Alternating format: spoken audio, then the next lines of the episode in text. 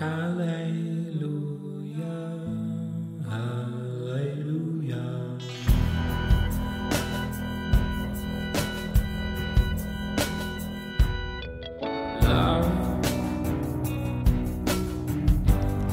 ¿qué onda amigos? ¿Cómo están?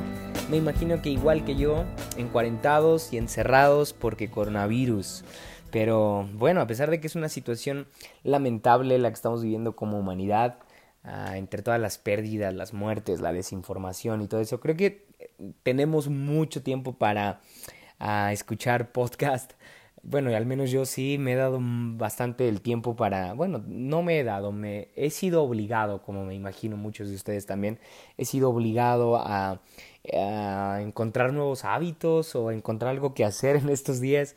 Y, y he escogido... Bueno, he, he, he tenido la oportunidad de escuchar muchos podcasts que, que ya desde hace tiempo quería oír, no lo había podido hacer. Pero vaya que ya hay muy buen contenido. Hay mucho, mucho contenido de calidad ahorita en redes sociales.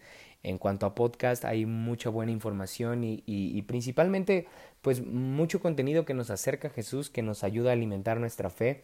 Eso, me di cuenta de la importancia de, de, de, de saber elegir qué escuchar y qué no escuchar, saber a, a qué voz darle eco y a qué voz no.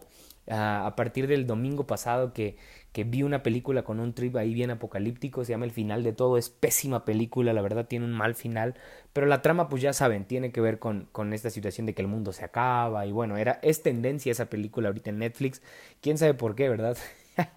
Yo creo que porque todo el mundo ahorita anda queriendo darle un poco de, de sentido a la incertidumbre que estamos viviendo, entonces no sé por qué rayos se les ocurre ver películas en Netflix como para... calmar su incertidumbre, como si eh, una película de Netflix fuera, uh, fuera toda la, la fuente de información verídica que necesitamos, ¿no? Pero bueno, yo soy parte de ese grupo, lamentablemente, y vi esa película. Después de verla, salí de casa con, con una onda medio... O sea, sí me dejó medio paniqueado, ¿saben? Sí, sí me pegó. Llámenme débil mental o como quieran, pero la neta sí. O sea, sales de casa, acabas de ver una película que tiene que ver con que el mundo se va a acabar y, y ves que no hay tanto transporte en las calles, ves que hay pocas personas pas- pasando ahí por las banquetas o ahí, las, y las pocas que van... llevan un cubrebocas y nadie te quiere saludar y bueno, esa ocasión estaba bien nublado, entonces oh, sí me hizo sentir un poquito de miedo, la verdad, pero me di cuenta del poder que tiene la información en este tiempo. Uh, es muy importante, les decía hace un momento, saber qué voz escuchar, qué voz mutar, entonces si una película tiene ese tipo de eco en mi interior, yo creo que hablar de palabra, hablar de Jesús, hablar del mensaje que sí tiene poder en este tiempo, que es el mensaje de Cristo. Siempre tendrá poder ese mensaje. Uh, ese tipo de, de, de mensaje va a tener un impacto aún más fuerte en nuestro corazón cuando sabemos enseñarlo y sabemos predicarlo. Por eso creo que uh, es un buen tiempo tanto para escuchar podcast, uh, escuchar contenido que alimente nuestra fe y, ¿por qué no? También es un buen tiempo para grabar contenido. Así que volvemos con esta tercera parte de, de esta serie que se llama Cartas a Sansón. Si no has escuchado nada de Cartas para Sansón, bueno, escucha las, las, las primeras dos partes para que puedas ponerte al corriente porque ya estamos en la tercera parte y va a estar muy bueno lo que vas a escuchar en los siguientes minutos, así que ponte cómodo y disfrútalo. Y bueno, bienvenidos, bienvenidos a esta tercera parte de Cartas a Sansón aquí en Polos Abstractos.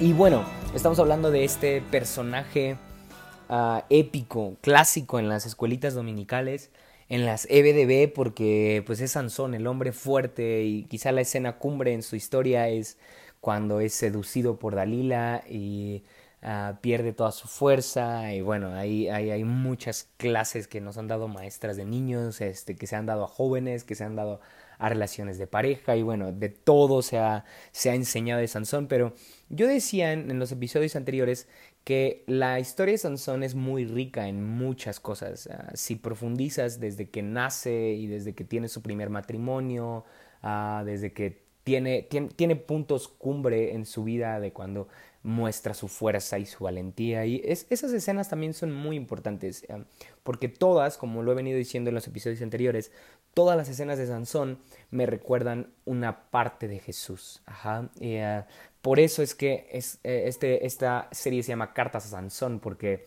como, es como una metáfora o una historia paralela, no sé cómo decirlo, pero es una forma de expresarle amor a mi Sansón, es una forma de seducir a mi Sansón, ¿no? Que es Jesús, mi hombre fuerte. Y precisamente hoy ya entramos en ese tema específicamente. Jueces capítulo dieciséis es la historia de Sansón y Dalila. Ah, la historia comienza con Sansón ah, metiéndose con una prostituta, así como lo escuchan. No empieza hablando de Dalila como tal. Dice el versículo uno.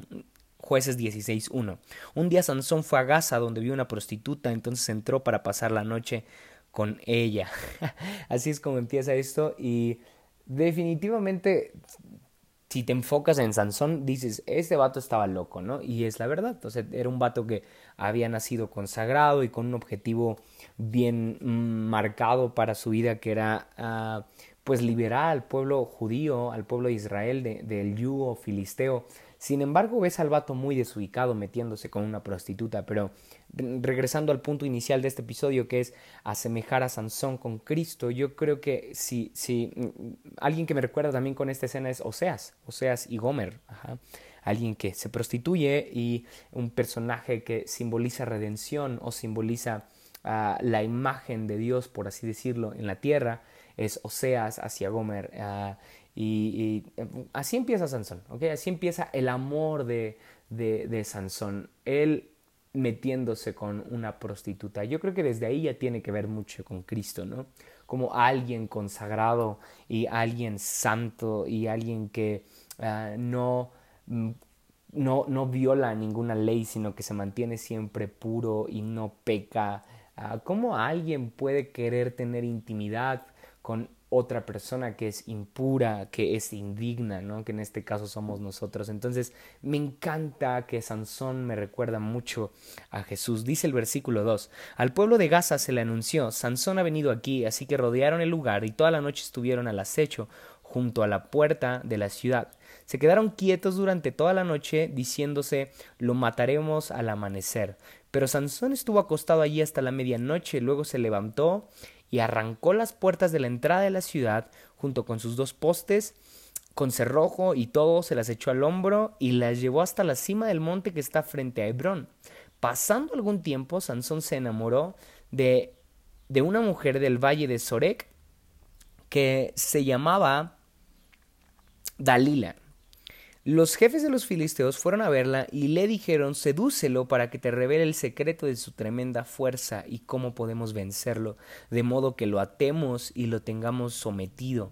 Cada uno de nosotros te dará mil cien monedas de plata. Wow, ahí ese, ese quizá es el, el, el punto inicial de, de la relación entre Sansón y Dalila, pero me encanta, me encanta que, que la Biblia empieza diciendo que Sansón se enamora de, la, de Dalila. No es Dalila enamorándose de Sansón, mucho menos dice la Biblia que hay un amor mutuo, ¿okay? Que se enamoran entre ambos. Dice el versículo cuatro, Sansón se enamoró de una mujer llamada Dalila. O sea, el amor parte de Sansón hacia ella, no de ella hacia él ni, ni entre ellos. Por eso es que los hombres encuentran en el corazón de Dalila una puerta abierta para... para poder sembrar tra- traición en su corazón, ¿no? Ah, en, encuentran en ella este... esta Ah, este vacío, porque ella no está amando a Sansón, ellos lo notan. La gente nota que ella no ama a Sansón. Sansón la ama a ella, pero ella a él no. Por eso es que uh, ella es un, un, un, una buena candidata para traicionar a Sansón, ¿sí? Uh, desde aquí ya nos empieza a enseñar mucho acerca de nuestra relación con Jesús. Yo creo que cuando nosotros no, estra- no estamos correspondiendo al amor de Jesús, Uh, el diablo, el enemigo, también ve en nuestro interior una puerta abierta para poder sembrar duda, para poder sembrar traición, para poder sembrar incredulidad, para poder sembrar miedo. Entonces, quizá no hay una traición directa, pero, pero cuando no estamos correspondiendo al amor de Dios, también algo dentro de nosotros se degrada. Por eso dice la Biblia que el, el, uh, a los que amamos a Dios todas las cosas nos obra para bien, ¿sí? Pero no dice a los que Dios ama, a los que amamos a Dios, es decir, a los que estamos correspondiendo ese amor. No, no nos conformamos con que Dios nos ame, sino que nosotros también estamos en este camino de amarlo a Él y nos estamos esforzando por, por, por mejorar nuestra vida, por, por, por corresponder a la cruz. No, no nos quedamos en esa línea solamente de, pues, Dios me ama, porque eso es una verdad, ¿ok? Eso es, eso es una realidad para todos. Dios ama a todo el mundo, pero uh, quiero, quiero aclarar esto. No, quizás es peligroso lo que voy a decir, pero es verdad para mí. Uh, el amor de Dios por sí solo no cambia a nadie. Así como lo escuchas, quizá lo hemos, lo hemos dicho, lo hemos predicado, lo hemos orado, pero el amor de Dios por sí solo no cambia a nadie. Piensa en quizás si tú, bueno, todos, ¿no? Uh, antes de, de encontrarte con Cristo, antes de, de aceptar a Jesús como, como tu Salvador, ¿ok? Antes de dejarlo entrar a tu corazón, uh, ¿cómo era tu vida? Dios te amaba desde que habías nacido, ¿estás de acuerdo? Incluso desde antes, Él, él ya, ya, ya te amaba, ya te había predestinado con un plan, pero tu vida necesariamente no era diferente ni era buena antes de Jesús. Es hasta que tú volteas a la cruz y correspondes a ese amor cuando tu vida empieza a tomar otro giro. Porque a pesar de que Dios ame al mundo, en realidad el mundo no va a cambiar por, solamente porque Dios le ame, sino va a ser hasta que el mundo reconozca el amor de Dios y corresponda a ese amor cuando entonces verá cambios en, en, en, en ellos, ¿no? Entonces, uh, yo creo que cuando Jueces nos deja ver la relación entre Sansón y Dalila, nos está recordando también estos vacíos en los cuales no hemos correspondido al amor y a la gracia de Dios, porque esos serán peligrosos, ¿okay? Es, esos momentos en los cuales no estamos correspondiendo al amor de Dios y no hay ninguna muestra de afecto o de, de amor, de pasión de nosotros hacia Él, también son peligrosos. Y, y, y eso es lo que empieza diciendo Jueces capítulo dieciséis, versículo cuatro, que Sansón era quien amaba a Dalila, así como tú y yo, ¿no? Dios empieza amándonos a nosotros, Él es el que inicia siempre uh, el amor. Dice el versículo uh, seis, Dalila le dijo a Sansón, dime el secreto de tu tremenda fuerza y cómo se te puede atar y dominar. ¡Wow! Desde ahí empieza esta mujer maquiavélica, ¿no? Que si vemos a Jesús... Perdón, si vemos a Sansón como Jesús, entonces tú y yo somos Dalila. Así como lo escuchas, tú y yo somos esa Dalila que seduce, que tiene un poder de atracción hacia Sansón. Y ves a Sansón, yo me lo imagino como un hombre, para empezar, alto, fornido y que es invencible aparentemente, pero tiene ahí un, un, una, no sé si decirlo como debilidad o como una, uh, una fuerte atracción, voy a decirlo así, como una fuerte atracción hacia Dalila. Ahora, la Biblia no detalla en cómo era Dalila, ¿sí? Uh, tú y yo la podemos imaginar mala o, o, o uh, no sé, maquiavélica quizá, pero definitivamente quizá era una... Bueno, no definitivamente quizá, lo diría más como... Uh, probablemente, probablemente era una mujer muy bella, ¿sí? Era una mujer muy, muy bella y era una mujer muy lista, muy lista, porque sabe qué palabras usar, sabe cómo acercarse a Sansón. Dice la Biblia que lo tiene en sus piernas, ajá, lo tiene ahí recostado en, en sus piernas y quizá le está haciendo piojito, le está acariciando el pelo y ahí es cuando ella lo seduce y le pregunta, dime qué onda con tu fuerza, ¿sí? Dime el secreto de tu tremenda fuerza y cómo se te puede atar y dominar. Ahora, piensa esto un poco. ¿Qué tan enamorado debe estar Sansón para poder revelar el secreto que a nadie le ha revelado? ¿Sí?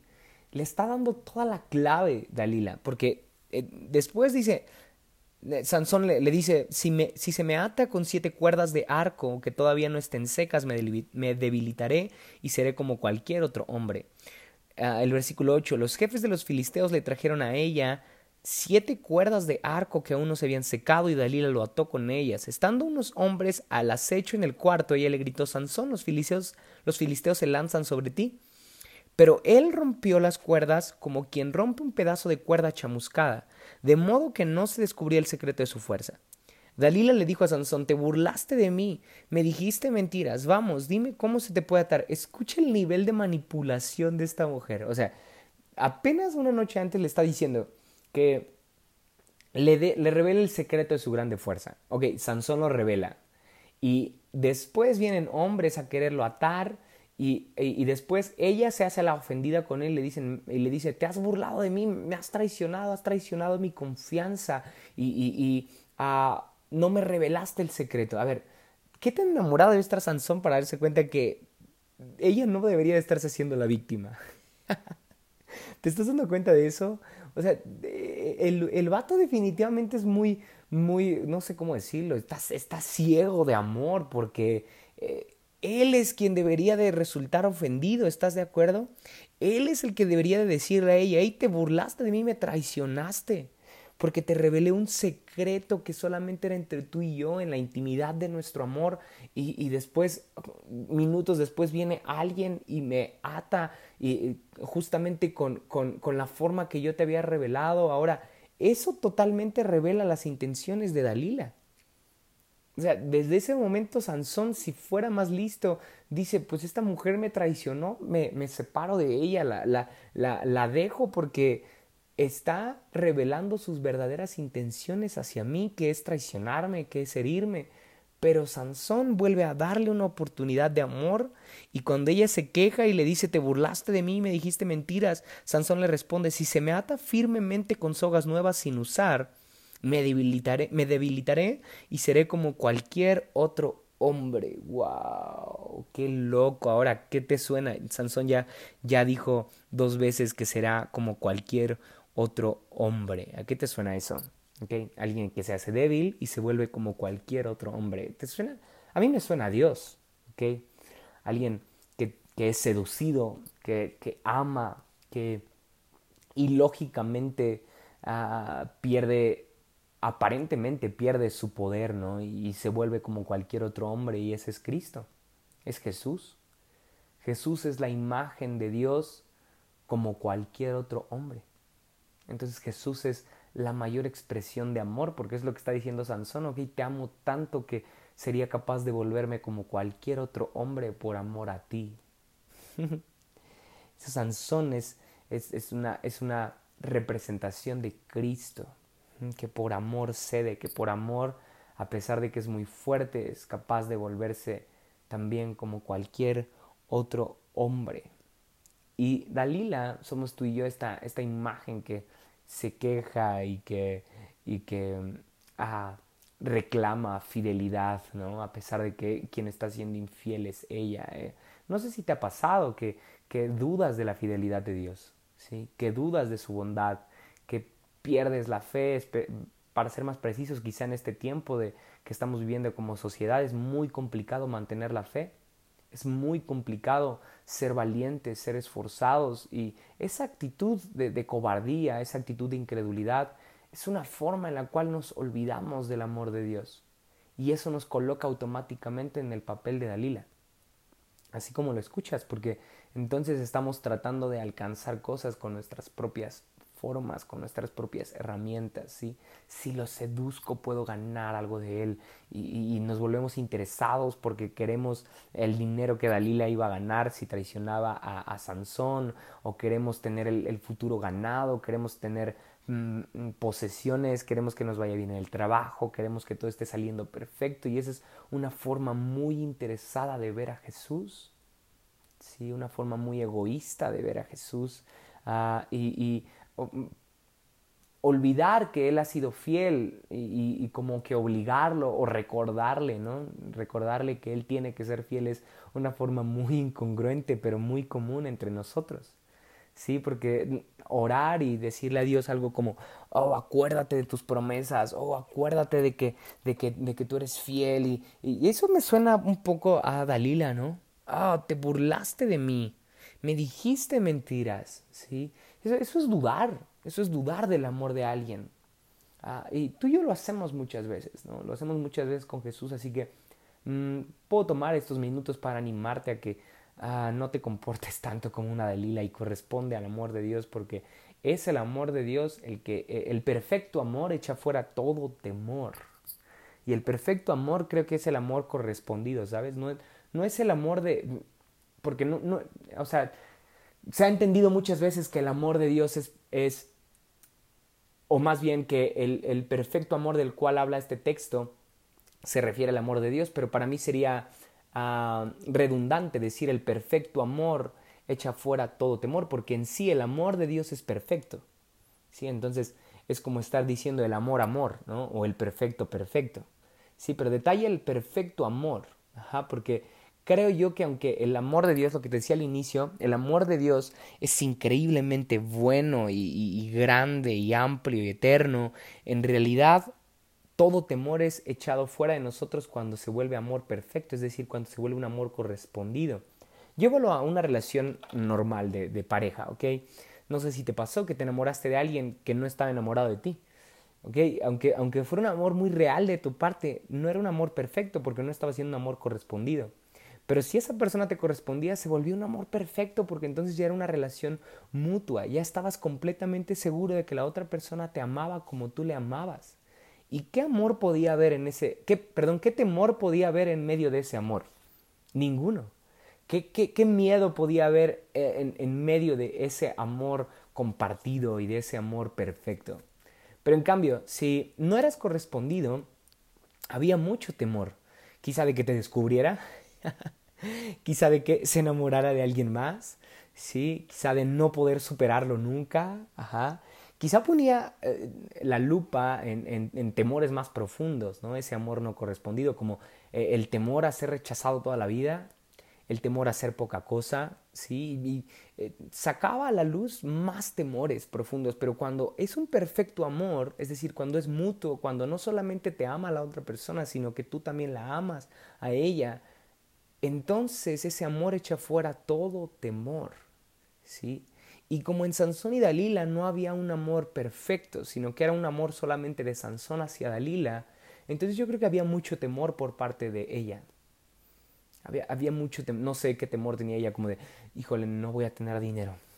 Por eso tengo que buscar la forma de, de, de ganar el futuro, ¿sí? Y Sansón también tenía miedos profundos, quizá, ¿no? Como uh, el, el miedo a estar solo y por eso tenía que buscar a alguien que le acompañara, porque no era un amor perfecto, no era un amor compartido, no era un amor mutuo. Por eso yo creo que tenemos que empezar a corresponder más al amor de Dios. De lo contrario vamos a estar reprochando, vamos a estarnos quejando, cual Dalila en el versículo diez, ¿no? Te burlaste de mí, me dijiste mentiras, pero ahí va Sansón otra vez a amar, amar, no se cansa de amar Sansón. Tú lo puedes ver como qué tonto Sansón, ¿no? Qué, qué, qué absurdo Sansón, pero hey, no hay mucha diferencia entre Jesús y nosotros. Que, que ama, que ama a pesar de que parece que nos estamos burlando de su amor, que parece que no podemos uh, cambiar lo que, algo tan sencillo si tan solo dependiéramos de su amor, ¿no? Si tan solo correspondiéramos a su amor, pero Él no se cansa de amar. Dice el versículo uh, doce, mientras algunos filisteos estaban al acecho en el cuarto, Dalila tomó sogas nuevas y lo ató y luego gritó, Sansón, los filisteos te lanzan sobre ti, pero él rompió las sogas que ataban sus brazos como quien rompe un hilo. Entonces Dalila le dijo a Sansón, hasta ahora te has burlado de mí, me has dicho mentiras, dime cómo se te puede atar. Otra vez la misma escena, y eso me enseña que Sansón es, eh, es el hombre débil que por amor confiesa un secreto, pero también por amor es capaz de romper sogas y de, de volverse fuerte y de volverse valiente. Y ese es Jesús para mí, el hombre que estuvo dispuesto a ir a la cruz, a, como dice Isaías, como un cordero, no abrió su, no abrió su boca, no se quejó, sino que fue y, y, dejó, y, y se dejó ser atado. ¿Sí? Se, se dejó ser atado, así como Sansón se dejó ser humillado y se dejó ser clavado en la cruz, pero también por amor, con mucha fuerza, rompió las ataduras, rompió la tumba, sí, y resucitó, y también rompió mis ataduras, y también rompió mis cuerdas que me tenían atado. O sea, es, es, es, el, es lo más abstracto que podríamos encontrar de Dios, y, y quizá lo has escuchado ya en otros episodios, pero es que no me canso de, de hablar de lo maravillado que estoy al, al apreciar a Jesús de esa forma, como el hombre que se vuelve como cualquier otro hombre cuando yo lo seduzco, pero se vuelve muy fuerte para poder defenderse, para poder defenderme, perdón. Ese es Sansón. Ese es Jesús. Dice el versículo catorce. Uh, perdón, el versículo trece. Uh, hasta ahora te has burlado de mí y me has dicho mentiras. Dime cómo se te puede atar. Y ahí va otra vez Sansón. Si entretejes las siete trenzas de mi cabello con la tela de, del telar y aseguras esta clavija, respondió él, me debilitaré y seré como cualquier otro hombre. Ahora, si te, si te das cuenta, esto habla también de la mentira de Sansón. ¿Sí? Está, Sansón está revelando algo, pero no es verdad. ¿Por qué crees que, que no revelaba la verdad desde el inicio, Sansón? Mm. Es, es buena pregunta, ¿no? Porque si la amaba tanto, pues le hubiera dicho la verdad desde el inicio, ¿no crees? Le, he dicho la, le, le habría dicho de inmediato el secreto desde que ella pregunta por primera vez, pero no, le miente tres veces. Entonces, tanto ella se está burlando de él como él se está burlando de ella. Y, y, y yo creo que esa es, esa es una diferencia entre Sansón y Jesús, porque Jesús viene predicando de yo soy el camino, yo soy la verdad, yo soy la vida. Jesús revela desde el minuto uno que se aparece en la tierra quién es Él, Dios con nosotros. Oh. Por eso me encanta Jesús, porque Él no deja a, a, a encubierto nada. Él, él revela cuál es su plan, Él revela su voluntad cuando, cuando yo le seduzco, cuando yo me aparezco ante Él y sin un interés personal correspondo a su amor. ¿Qué incertidumbre podría haber?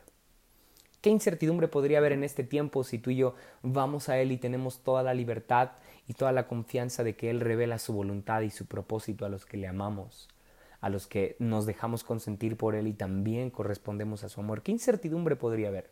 O sea, si en tu corazón está bien, habiendo incertidumbre es porque eh, quizá no has dejado que la verdad de Dios alumbre tu corazón y eso se debe a que probablemente no estás correspondiendo a su amor. Mm. Y dice el versículo quince, entonces ella le dijo, ¿cómo puedes decir que me amas si no confías en mí? ¡Auch!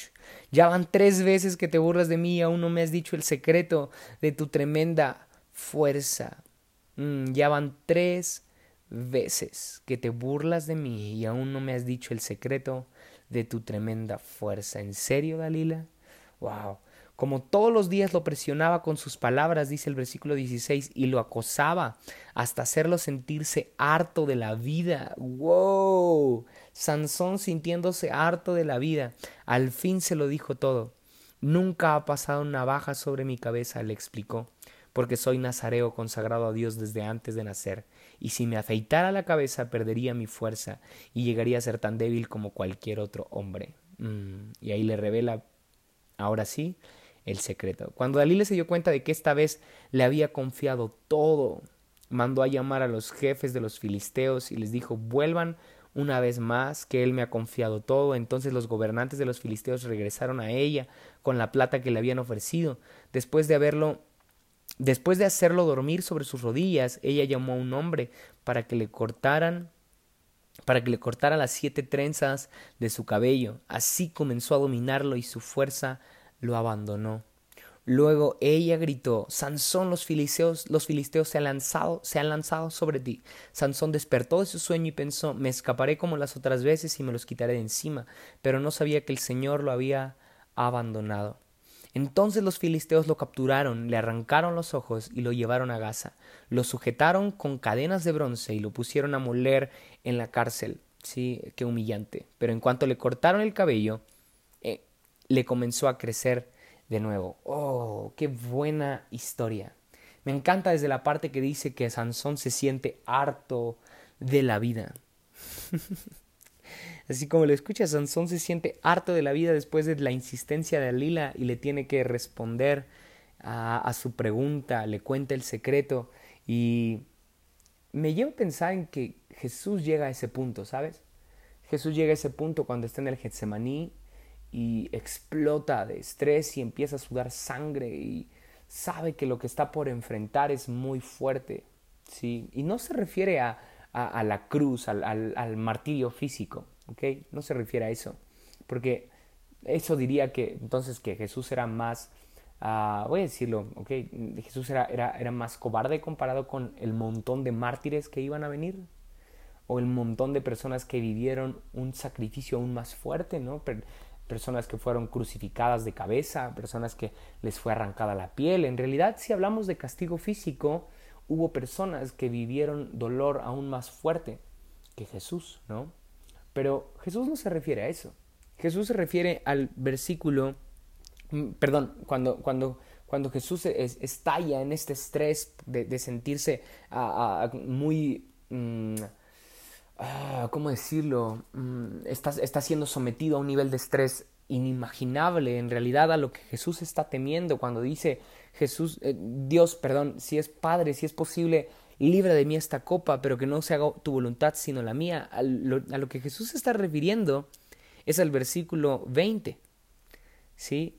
Sansón no sabía que el Señor lo había abandonado, pero Jesús, antes de la cruz, sí sabía que el Padre le iba a abandonar porque iba a descargar toda su ira sobre él. Y es a lo que Jesús teme.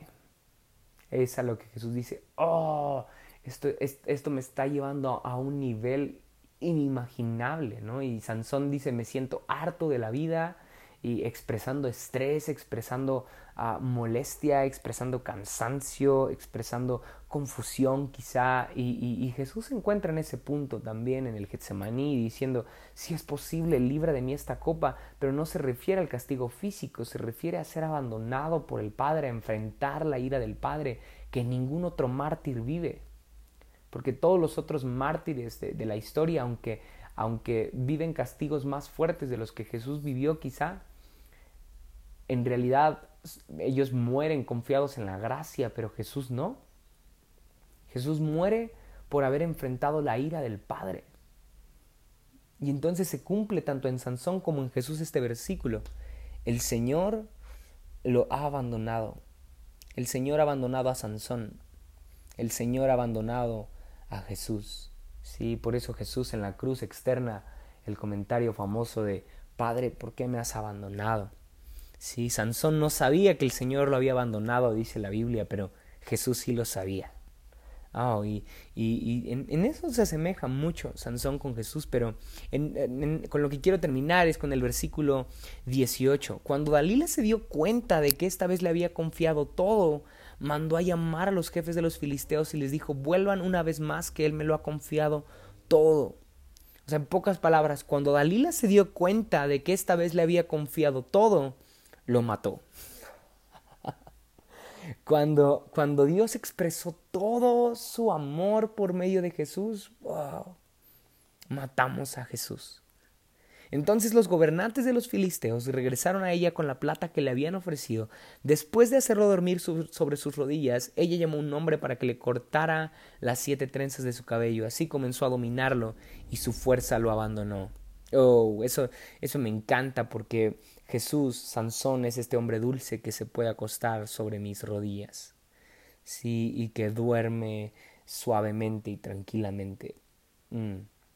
Ah, tengo, yo creo que de, debemos ser claros en que tú y yo, ah, al ser creación de Dios e hijos de Él, tenemos el poder. Sí, no sé cómo se escucha eso, quizá no, no es tan correcto, ¿verdad? Pero ah, tenemos la... ¿Cómo decirlo? Sí, el, el, el poder, tenemos la habilidad quizá, ¿no? Tenemos esta habilidad de, de seducir a Jesús y tenerlo en nuestras mmm, rodillas, en nuestras piernas, como también tenemos la habilidad de despertarlo, ¿sí? Eso es increíble, eso es increíble. ¿Qué, ¿Por qué habríamos de temer si confiamos en esa verdad de Cristo? ¿De qué habríamos de temer si tú y yo, cuando correspondemos a su amor, tenemos la plena confianza de que Él está descansando y también nos da la confianza a nosotros de descansar en Él tranquilamente? Y también tenemos la confianza de que si gritamos o estamos desprotegidos, Él se despierta y valientemente pelea por nosotros, ¿sí? Y ahí es donde... definitivamente Sansón se queda muy pequeño al lado de Cristo, porque Cristo vence la muerte y resucita, y Sansón no. Sansón llega a la humillación y llega a, a perderlo todo por un instante. Después la historia cambia y es lo que voy a explicar en el siguiente episodio, pero hasta aquí, si lo dejáramos solamente en esto, uh, Sansón se queda muy chico al lado de Jesús, así que es un, es una razón más para... seducir a Jesús con, un, con otra carta. Así que nos vemos en el próximo episodio. Disfruta mucho la carta que escribí para este episodio. Nos vemos pronto. Gracias por escuchar Polos Abstractos. Bye, bye. No entiendo qué viste en mí. Y aunque te lo he dicho muchas veces, perdóname por olvidarlo constantemente y esforzarme por tener algo en mí que te atraiga y tontamente creer que así me vas a amar más. Torpemente he sido una Dalila que sigue haciéndose el ofendido porque creo que no me amas al no cumplir mis deseos y mis intereses. Pero hoy, hoy vuelvo a tu amor. Hoy veo tu gracia. Hoy correspondo a tu amor. Hoy recuerdo tu fidelidad. Eres mi amado, el que me confía su corazón y sus secretos con nobleza, pero que al mismo tiempo rompe mis ataduras con fuerza. Eso quiere decir que tú puedes hacer todo, porque en ti lo tengo todo. Si te tengo a ti, lo tengo todo. No necesitas cumplir ningún deseo mío, mucho menos mis caprichos. Me basta con saber que en ti puedo encontrar ese amor profundo, de alguien que confía noblemente, pero también de alguien fuerte que puede vencer todo por amarme a mí.